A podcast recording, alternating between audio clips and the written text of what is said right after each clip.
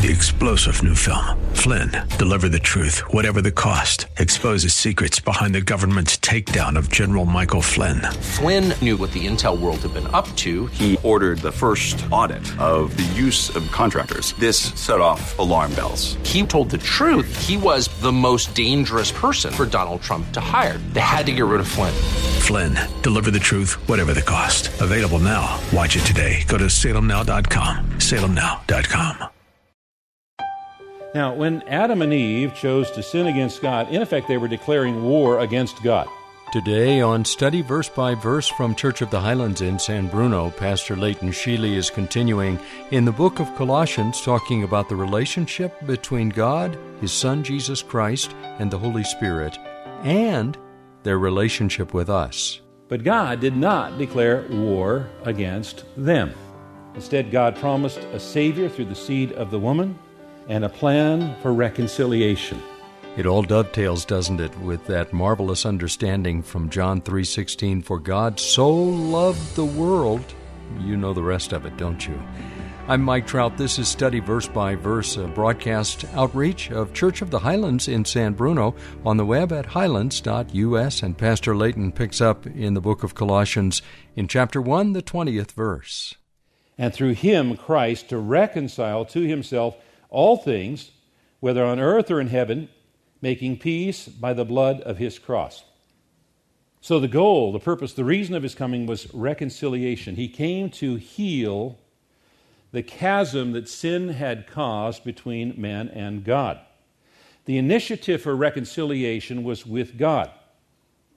The scriptures never speak of God being reconciled to men, but always men being reconciled to God that God's attitude towards men has always been love and nothing else. And this counters another false teaching that some of us may have been exposed to that suggests that God the Father is the judge just waiting to drop the hammer, and Jesus somehow or other gets him to change his mind. That's not a picture we get from the Scripture. From the Scripture, we know that God the Father, God the Son, God the Holy Spirit has loved man and been for reconciliation from the very beginning.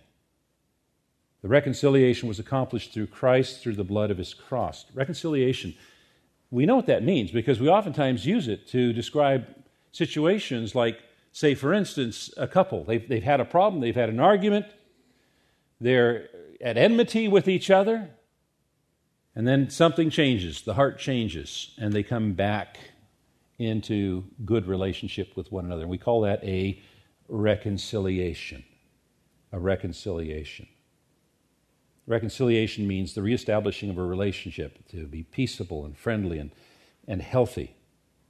Now, it says here that since Christ is the creator and sustainer of all things, that his death provides reconciliation for all things. Now, what did Paul mean by that word all? Well, first off, let's consider what reconciliation means for humanity. You see, there can be no peace between sinful humans and holy God. And because people are born into sin, we can't ever make ourselves good enough to be acceptable to God. But when Jesus came, he substituted his perfect life for our sinful lives. He took the penalty for our sin that we deserve because the penalty is death. He went to Calvary's cross and died there to pay the penalty of our sin. We're guilty. But Jesus took the punishment. Thus, he redeemed us from the power of sin and reconciled us to God. But the reconciliation isn't just limited to humankind, to mankind, because when mankind chose to sin, all of creation was affected. And all of creation needs to be reconciled. You remember how God created all of creation? It was good. It was good. It was good. It was good. We look around now, we know it's not good. Something changed. It changed when Adam and Eve made that decision. Not only do humans need to be reconciled, but all of creation needs to be reconciled as well. The world is filled with decay and death, and so it can't fulfill its intended purpose. But someday, creation is going to be liberated. That's what Paul wrote in, in, in, his, in, his, in his letter to the Romans chapter 8, he said, For all creation is waiting eagerly for that future day when God will reveal who his children really are. Against its will, all creation was subjected to God's curse. But with eager hope, the creation looks forward to the day when it will join God's children in glorious freedom from death and decay. All creation is going to be free from death and decay. The older I get, the more I decay. I don't like it. I am looking forward to being free from death and decay, aren't you? So is creation. In Revelation, Jesus said, Behold, I make all things new. He has a plan for a new heaven and a new earth. He's going to fix it all, He's going to make it like new. Verse 21 And you who once were alienated and hostile in mind, doing evil deeds, he is now reconciled in his body of flesh by his death, in order to present you holy and blameless and above reproach before him. So, Paul here gives the reason why we need reconciliation. We've been alienated from God. We've been separated. We've been estranged. We are, we've become his enemies. We're hostile to God in our thoughts and our deeds. But the aim of reconciliation is holiness. Christ did what he did in order that we might be presented holy and blameless and above reproach. Now, are we holy and blameless and above reproach? No, if we're being honest, we're not. There's this word that's found in the scriptures, justified. And it's been uh, described as meaning just as if. And see, we're justified in Christ just as if we had never sinned. And can therefore be presented holy and blameless and above reproach before Him. Verse 23 If indeed you continue in the faith, stable and steadfast, not shifting from the hope of the gospel that you've heard, which has been proclaimed in all creation under heaven, of which I, Paul, became a minister. You know, when I see that word if, it makes me a little nervous. It's a conditional statement. In order for this, you have to have this. If you continue in the faith, you put your faith in Jesus Christ as Savior and Lord, don't go playing around trying to find something else in case it doesn't work out. Don't try to augment it.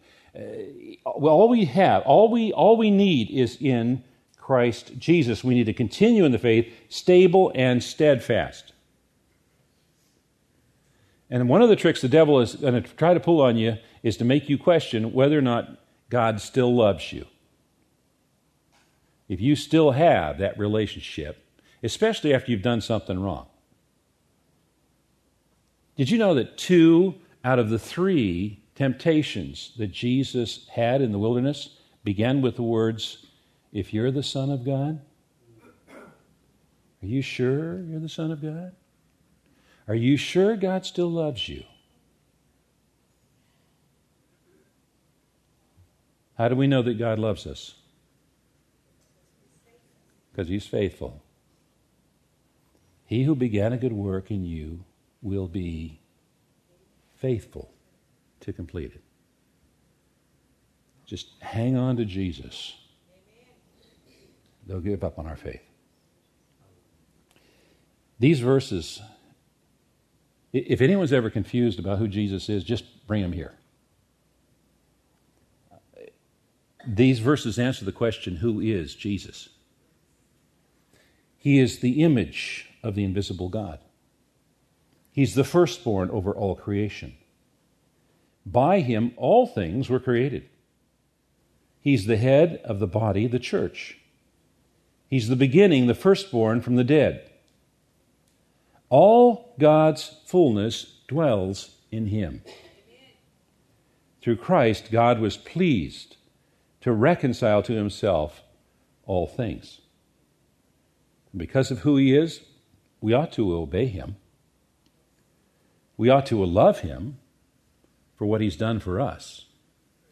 And we ought to worship him for who he is. Christ's death has provided a way for us to come to God. He has dealt with the sin issue that separated us from God. And if we come to Jesus Christ and accept him as our Savior and our Lord, then we have reconciliation through his death on the cross. Now, there might be some among us this morning who have got some questions. And I want you to know that I'm going to be available after our service to talk with you. If you've got some questions, I'd like to try to answer them. But we also have some incredibly wonderful people right across at the Hospitality Center who are there to answer any questions you might have as well. And it might be about Christ, it might be about the Bible, it might be about the church, it might be about salvation, it could be uh, anything. And, and uh, they love an opportunity to, to get to know you and uh, to answer any questions that you might have. Why did God do all of this? Through Christ? For God so loved the world that he gave his only begotten Son, that whosoever believeth in him should not perish, but have everlasting life. Thank you, Lord, for loving us so much, for providing for us our every need in time and eternity, for saving us from our sin, and for adopting us as your very own children, so that we can address you as our Father. Lord, we are surrounded by people who live in darkness they don't know why they're here. They don't know where they're going. They don't know what it's all about. They have no purpose and they have no hope. But they're seeking. And Lord, we ask you to make us sensitive to the prompting of your Holy Spirit. So that when you bring those people across our path, you'll prompt us to open our mouth. And when we open our mouth, that you'll put your words in our mouth for that person. Thank you, Lord. In Jesus' name we pray. Amen. Amen indeed. That's Pastor Leighton Sheely. This is a broadcast called Study Verse by Verse, and it's an outreach of Church of the Highlands in San Bruno. More details about the church are on the website highlands.us. We're a nonprofit outreach. We depend upon your financial support. If at this particular time uh, you're unable to share a contribution with us, you can do something also very important for the ministry. Let us know that you listen. Put that information into a note when you click on the contact link on the homepage. That's highlands.us. More information about this broadcast ministry is on the web at studyversebyverse.com. As always, you can listen to any of our past broadcasts when you go to the website highlands.us and click on the messages link. I'm Mike Trout. Have a blessed rest of your day and come back on Monday when we'll once again open the Word of God and continue our study in the book of Colossians verse by verse.